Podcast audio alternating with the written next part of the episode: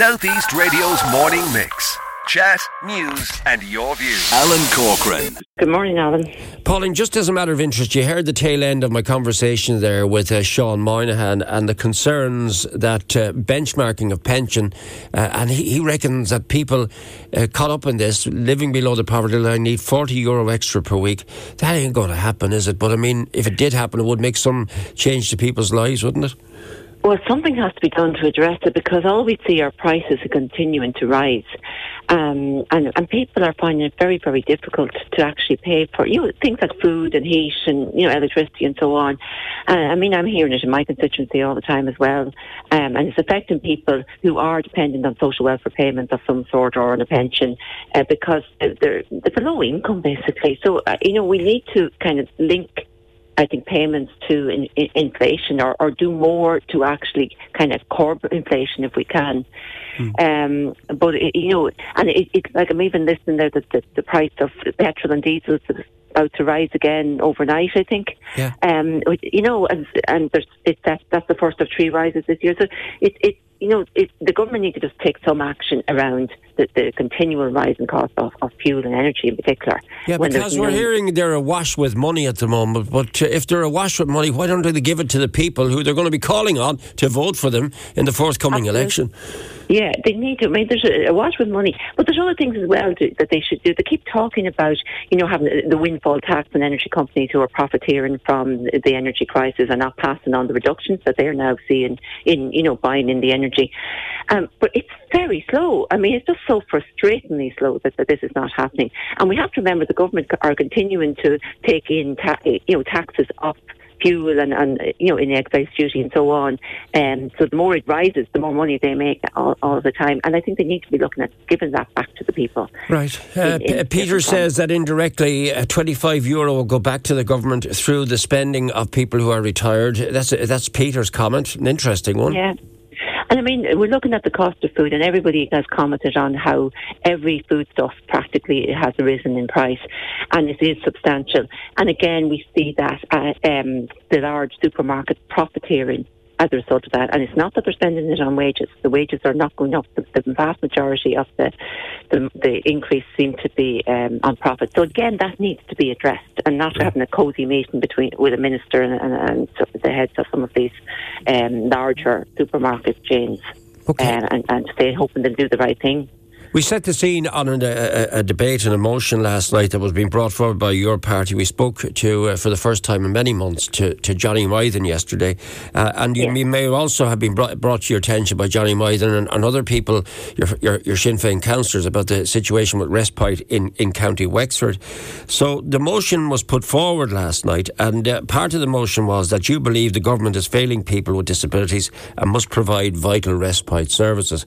What happened last night in Dáil Éireann? Yeah, we discussed the motion. Now, the government didn't oppose the motion, which sometimes they don't, um, but unfortunately, that doesn't mean they'll actually do anything to implement the, the asks in the motion. Now, Minister Rabbitte did acknowledge that there is a severe shortage of respite throughout the country. She can't uh, do anything but acknowledge it because actually, you know, the figures we have is that less less people received respite in 2022 than did in 2018, and even at that, it was at a low level anyway. And the Disability Capacity Review, which was published nearly two years ago, did identify a lot of unmet need uh, in disability services, and respite was included in that. Um, and I'm hearing it, as, as Johnny uh, is hearing it in Wexford as well. I know the closures, 12 beds closed in, in Gorey, and they're saying it's due to a lack of staff, and that's what we're hearing the same in other areas as well. Um, I mean, it's disgraceful it, they need to address it because the, the, the, money that they pay to people working in respite centres or providing uh, care assistance to disabled people or elderly people is not sufficient, and that's why they can't attract people into the profession. Yeah. Um, and the, the, it, it, our population is growing, our population is living longer. We're going to have more people needing care and assistance you know, as, as Family Carers Ireland would say, we either will all um, encounter care either by providing it or receiving it in our lives, and we need to start looking carefully at how we value it. Yeah, um, and I mean, when I looked at the stats, and the, the stats uh, uh, really tell you a lot in a snapshot. Less than 5,200 people are receiving a respite service in 2022, despite an estimated 20,000 people or more with intellectual disabilities, physical and sensory disabilities, and autism living with family. Fewer people received respite services in 2022 than in 2018, when there were more than 6,300 families were in receipt of respite care. That that says an awful lot, doesn't it? It does, and I mean, talking to families, I mean, one one family told me their teenage daughter had some complex disabilities. They were crying out for respite. They have finally been allocated respite. Um, I think they get a night or two every two weeks, but that was only because it was uh, recognised that the family were in crisis mode. No family should be should end up having to go into crisis mode before they're actually offered the support that they need. Um, so, and they said it's made such a difference that that couple of nights break every so often is what they needed because they weren't getting sleep. There were a lot of complex um, issues.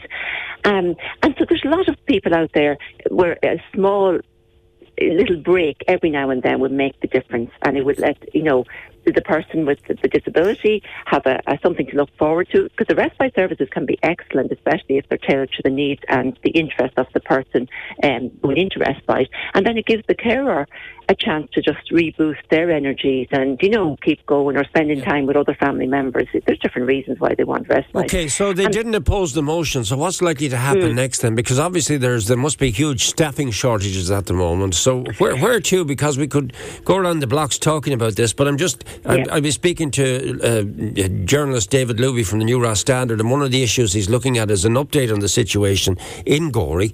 Uh, that's one of the stories we'll be talking about. But I, I, I, I can sense from the people who are caught up in this, and they, they travel to Gorey from all over the county, by the way, I'm led to believe, and they are deeply frustrated. So when will the talking stop and the action start, do you think?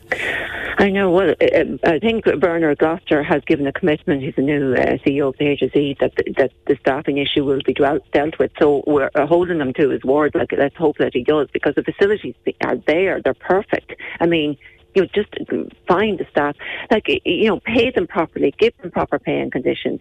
And, and, and the, the, the facilities can be staffed. But I mean, the, the disability capacity review, which you know was carried out, um, and I suppose, identified, and probably not perfect either, but it identified a lot of unmet needs in disability. There's no even implementation plan put in place for that almost two years later. Um, I mean, and respite is connected to residential um, settings or independent living uh, provision as well, because a lot of people, older people now, I'm talking about adults with intellectual disabilities who are still living with families, often with aged parents, wouldn't require respite if they were actually provided with their own homes. And again, they're left languishing on social housing lists usually longer than everybody else because the council and uh, the HSE won't work together to provide the, the independent living, um, both the house and the support that they need. So what's going to so, happen next, mean, Pauline? What happens now, please? Well, you look, we, we will just have to keep putting the pressure on the government, keep, keep bringing up motions and bringing up topical issues on the issues that that are, are, are identified here to us, um, and hope that the government take action. I mean, Minister Rabbitte, you know, says she, she is trying her best. I hope that she's sincere in that and that she will continue to put the pressure on the HSE to provide the services. Um, and I'm hoping with the CEO that he will do the same. Southeast Radio's morning mix.